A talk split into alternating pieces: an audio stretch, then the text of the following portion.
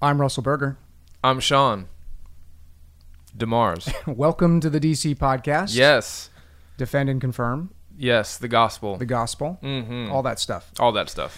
Uh, we left last episode, we talked about the divinity of Jesus. Yeah. How Jesus, throughout the New Testament, identifies himself as God.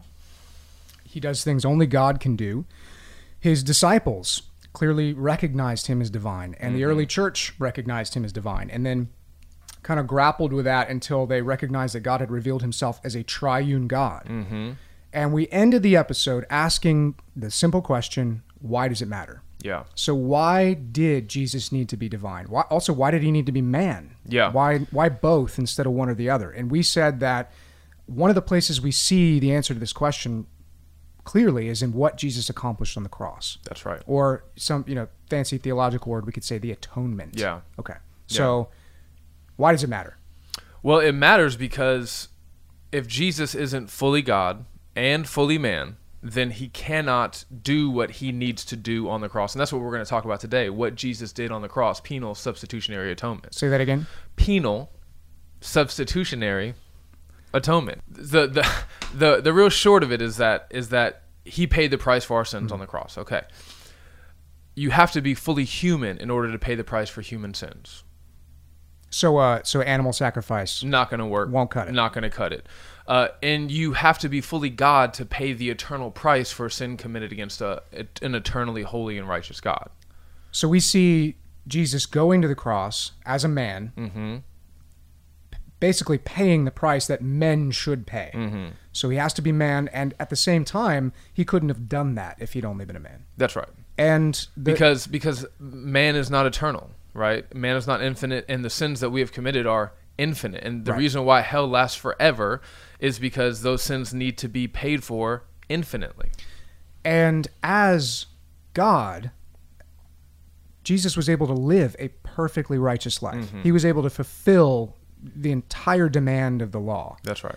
And so when we trust in Christ and we are in Christ, we're not only receiving forgiveness for our sins, we're actually receiving Christ's righteous life Yeah. in, a, in an exchange, you could yeah. say. The great exchange. You did you just think of that? I did. I That's just thought of it. Really clever. Also known as double imputation. Mm. Yeah, so Okay. my sins put on Jesus, right? And Jesus's righteous life given to me. So this is this what you're describing? Is that penal substitutionary atonement? Well, I mean, it's very closely connected to it. Let, let's just let's just break the term down. Okay. Penal. Punishment. punishment. There there has to be a punishment. There's there's justice that needs to be meted out. So Okay. so lest someone think we're just making that up. Mhm. Um, I, a scripture that comes to my mind when I think about the justice of God is Numbers 14. Numbers 14. Numbers 14. I'm going back to the Old Testament. Number 14? Numbers. Oh, the book. Okay, book go of- ahead. The Lord is slow to anger and abounding in steadfast love, forgiving iniquity and transgression, but he will by no means clear the guilty, visiting the iniquity of the fathers on the children to the third and fourth generation. Yeah. So here we see God is merciful, God is loving, God is forgiving, Mm-hmm. Mm. and at the same time, God is just. And in f- the the rebellion against Him and the breaking of His law that we see in in every human heart requires payment, requires punishment. That's right. He w- he wouldn't be a good God if he was an unjust God, right? The justice of God is the love of God put on display against sin. So, but doesn't this sound like this? There's a tension here, to, to use a word that I don't particularly care for because it gets misused a lot.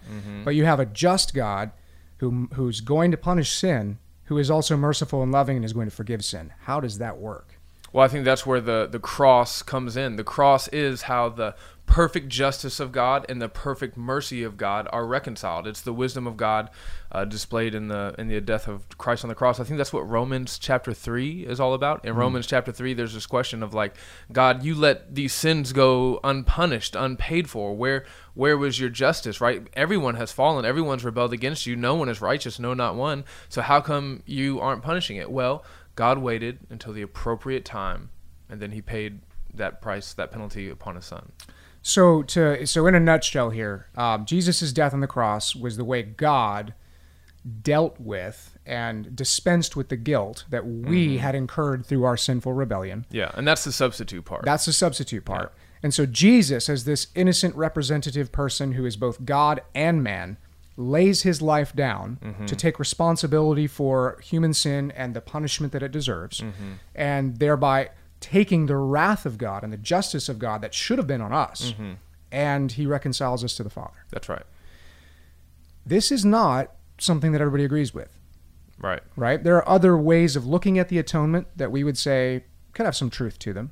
Well, not could they do? They do have some truth to Yeah. them. So, uh, one of the ways that we can look at the atonement is that Jesus was a great moral example. Yeah, of the laying, moral exemplar theory. laying one's life down for others uh, I think that's true. sacrificially. I think it's true. Yeah.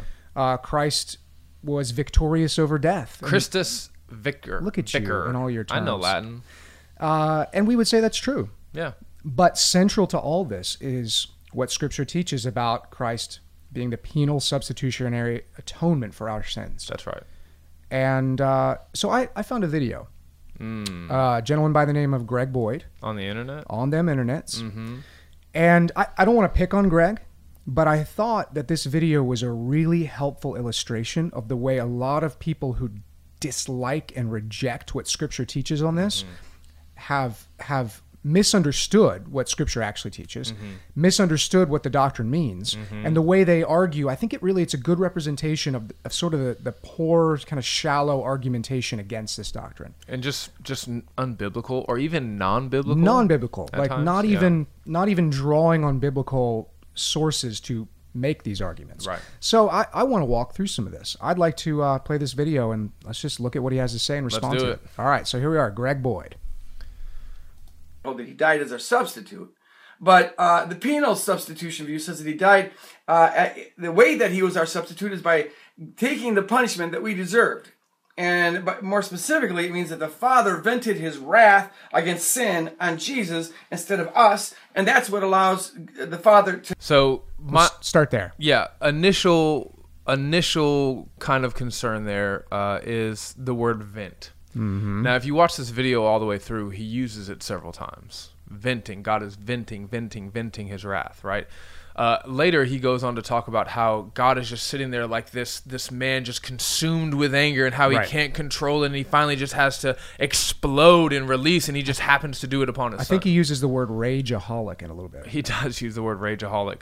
Uh, that's a caricature yeah, and, well, it's, and it's a weak one well, yeah, and I just I don't think that that's the language that the Bible uses when it talks about the wrath of God being exposed from heaven. Mm-hmm. It's a very deliberate plan on God's behalf. It's not like he's just kind of holding in all this hostility towards humanity and then it just spills the banks over onto Jesus' shoulders. Right. This is something that was planned before the foundations of the it's, world. it's not an emotional outburst Right. on god's side it is a it's justice that's right. It's moral justice. And and I'm sure Greg Boyd agrees with the concept of justice, of of of punishment for crime Mm-hmm. in our society.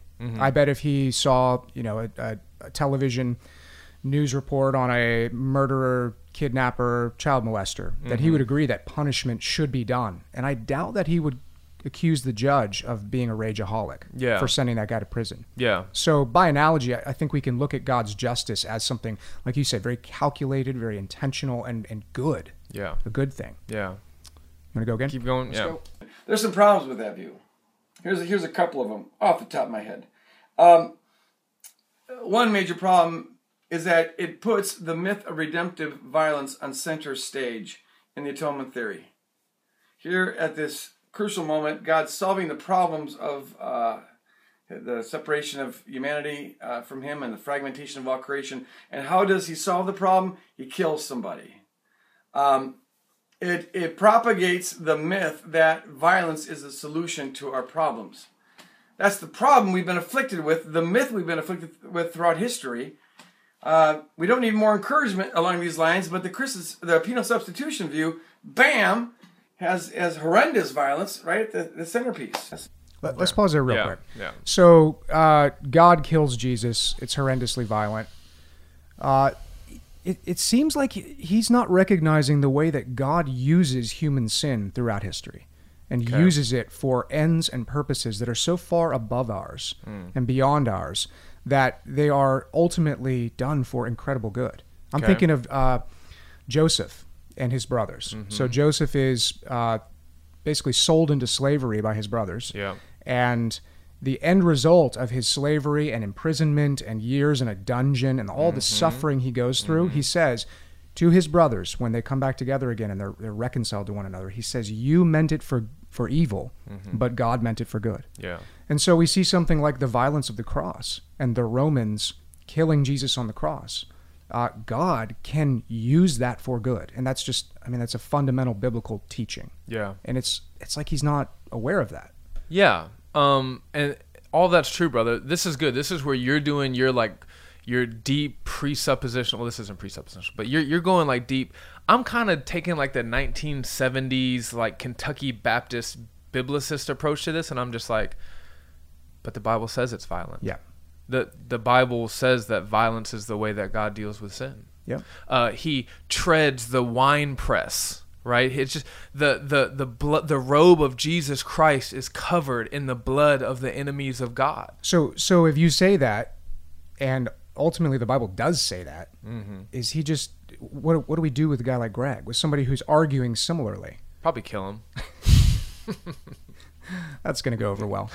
So, I mean, what? It, No, I mean I just brother, it's just we're gonna keep coming back to this over and over again. But my my main concern with Greg is not to try to counter his arguments, but just to just to say, well, okay, I, is it in the Bible? Right. Is, is this what God says? which gets back to our presupposition of where are we getting our knowledge of God? Mm. And it seems to me that he's getting a lot of his knowledge of God from his feelings about how God Right. should be, Right, Not right. how God has revealed Himself. Yeah, it, it, the violence that can't be the answer because that doesn't fit with my understanding of what it means for God to be loving. Yep. Right.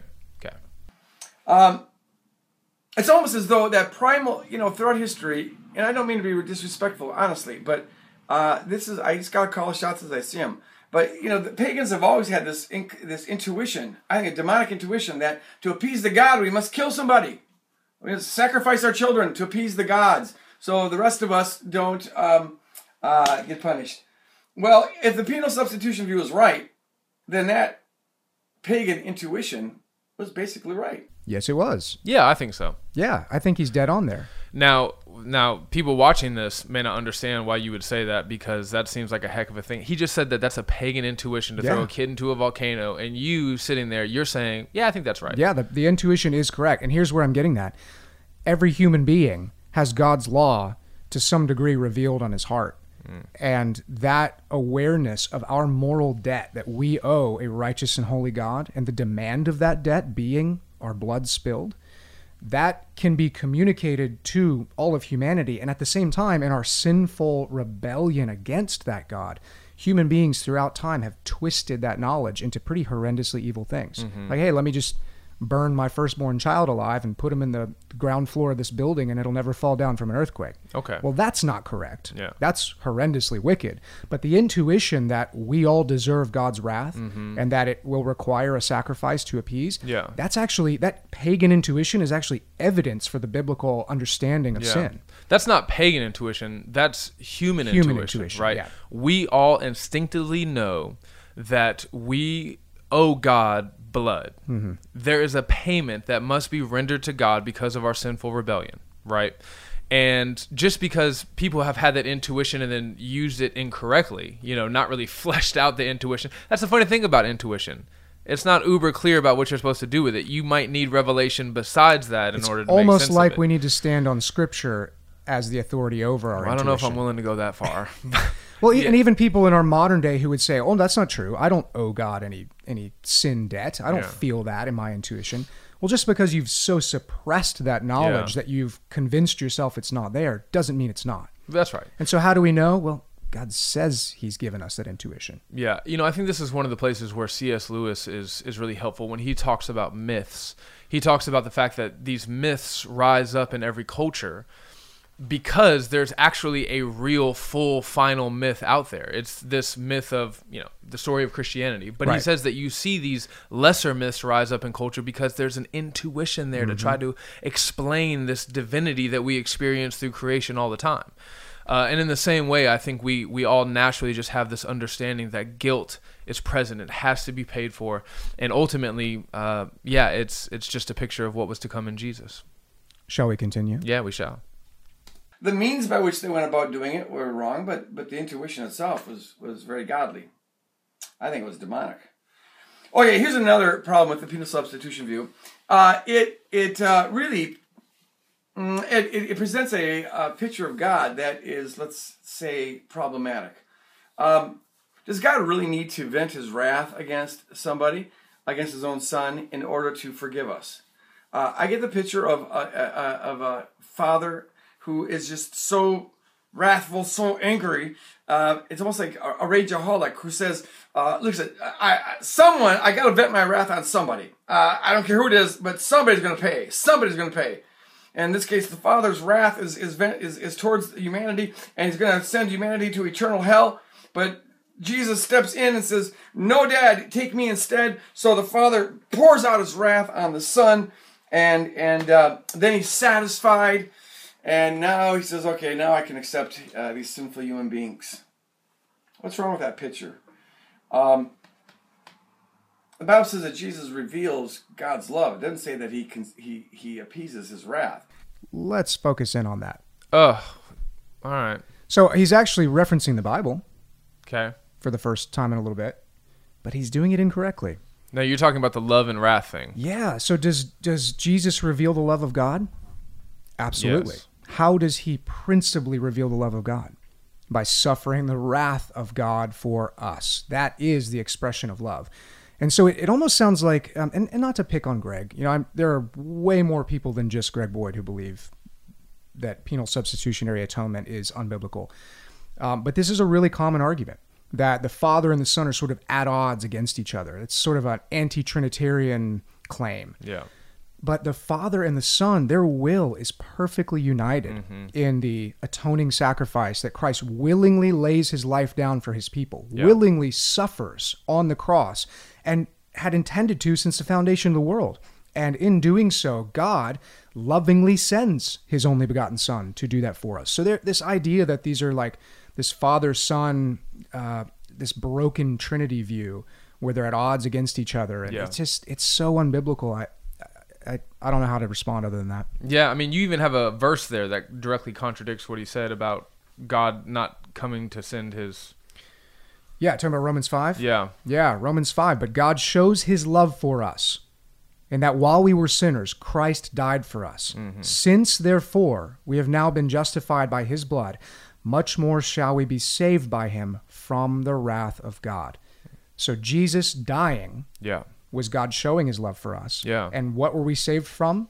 The wrath of God. Yeah. So, what is it implicitly telling us there that Jesus suffered through? The wrath of God. Yeah. That's right. So, you now know, I want to backtrack a little bit. Yeah, I go want ahead. to talk about. I want to go back to this venting thing because that's the thing that really got me Mm-hmm. as I was listening to this video last night. Uh, Romans Romans three.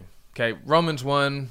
Everyone's guilty, right? Romans two. A little bit more of the same thing. Romans three, starting in verse twenty three. Paul says this: For all have sinned. And if you're tracking from Romans 1 and Romans 2, that means that everybody's under That's the wrath of God everybody. right? Yeah. It doesn't just mean that we've made an oopsie daisy. It means that the wrath of an eternally righteous God is against us. That's what it means to be a sinner. And the punishment for that is Death. Death. Right. We've all fallen short of the glory of God. Timer. Hey, but it's still going. Look at, Look at that. Okay.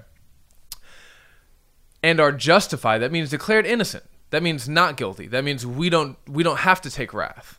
Okay? We we're justified by his grace as a gift through the redemption even that language redemption it's it's purchasing something back right redemption that is in christ jesus whom god put forward okay who put jesus forward god did Right. okay as a propitiation by his blood what does the word propitiation mean russell it's what you give God to appease him. Yeah, it's it's something put forward to appease wrath. Right. Right.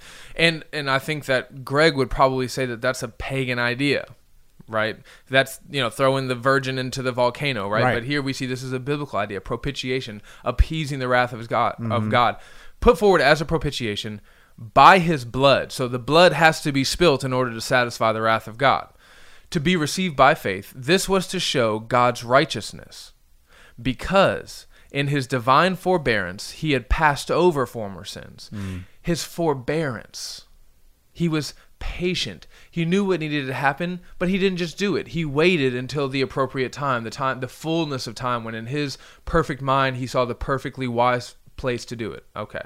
Then it says, and it was to show his righteousness at the present time, so that he might be both the just and the justifier of the one who has faith in Jesus. And so the way you can look at this is uh, starting in verse 23 all have sinned or, and all are under the wrath of God, right? Two, the sin problem is fixed through Jesus' work on the cross. That's in Right. verse 24. Verse 25, which was planned and executed by God Himself. Got it. Now- Okay. Now, what?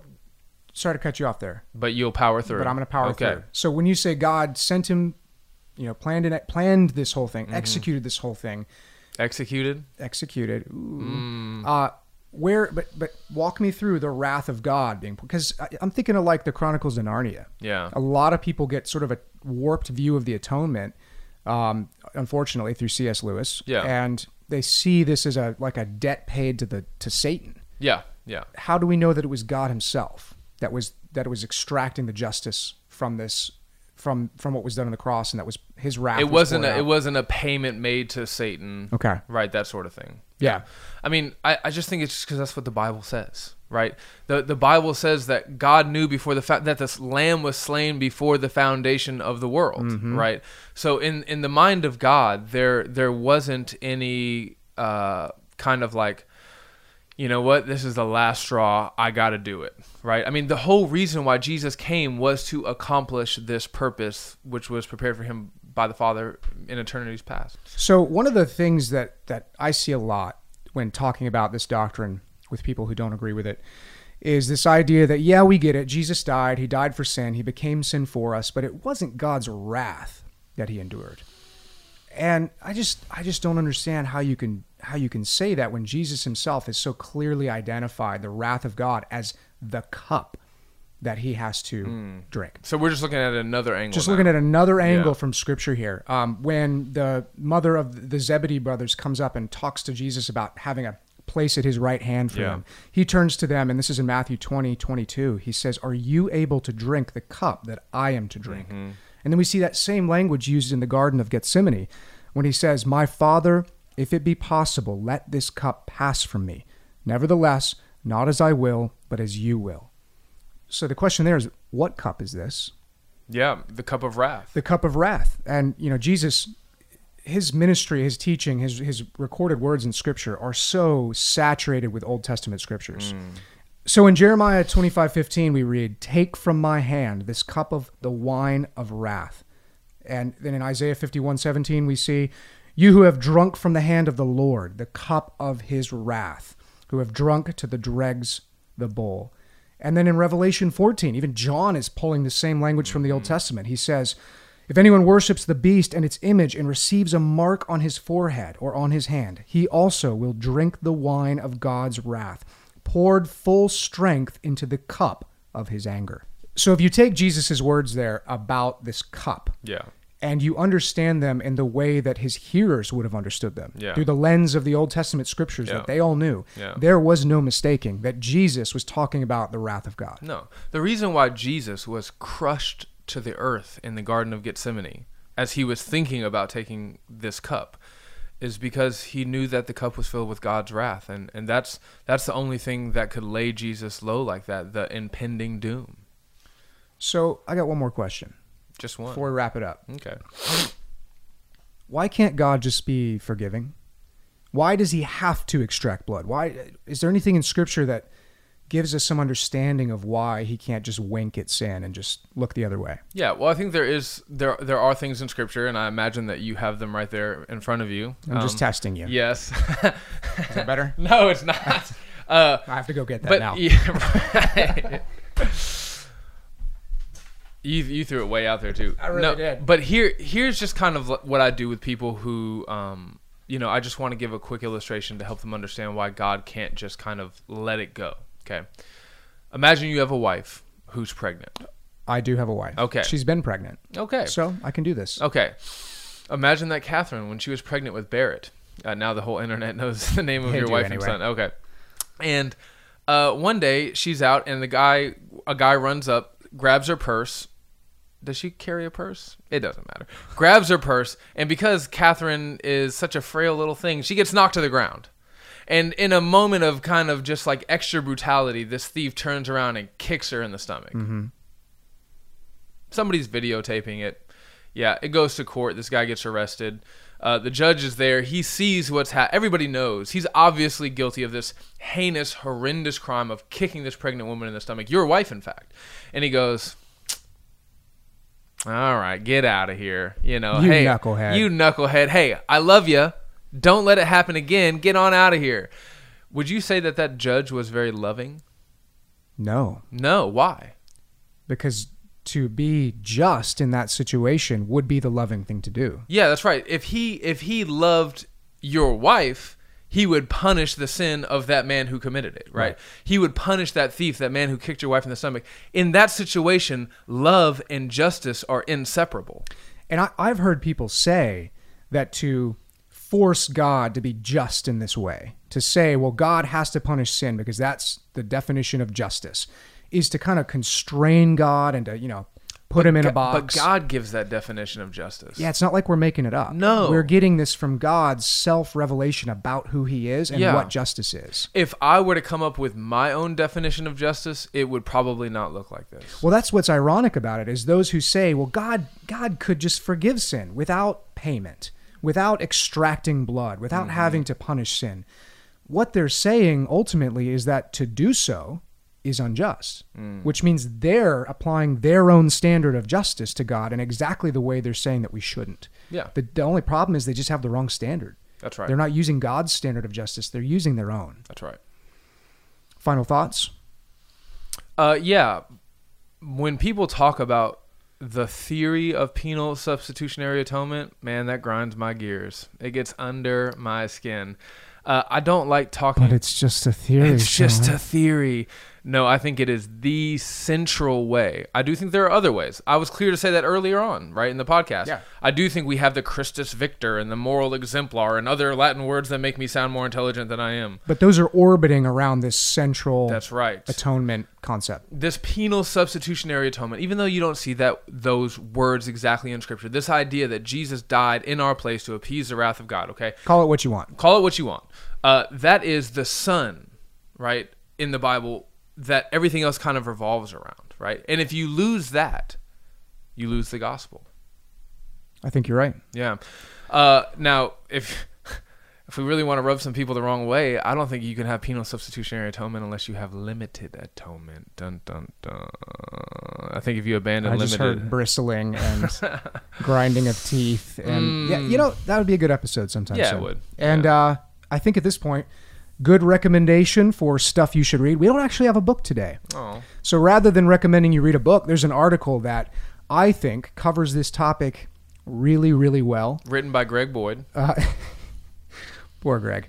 Uh, the Beauty of the Cross 19 Objections and Answers on Penal Substitutionary Atonement by Derek Rishmawi, not to be confused with Derek Maui Tweet. if you get that reference and you respond in the comments, we'll send you a free a gift free card link to the to article. The article, yeah, free link to the article. So we're gonna have the link in the uh, description of this episode. Go check that out. Uh, it's not a long read, but he very, ex- I think, exhaustively covers this subject and does a fantastic job of it. So Uh, Absolutely phenomenal. Couldn't expect more from a Pedo Baptist. a bearded Pado Baptist. That's right. Yeah. If he shaved, he would just look like a regular nerd. But He'd that look like a beard makes him Baptist. look like a theologian. We're Baptists. We have beards. That's true. All right. Hey. All right. Thanks, San Diego. Till next time. All right, baby.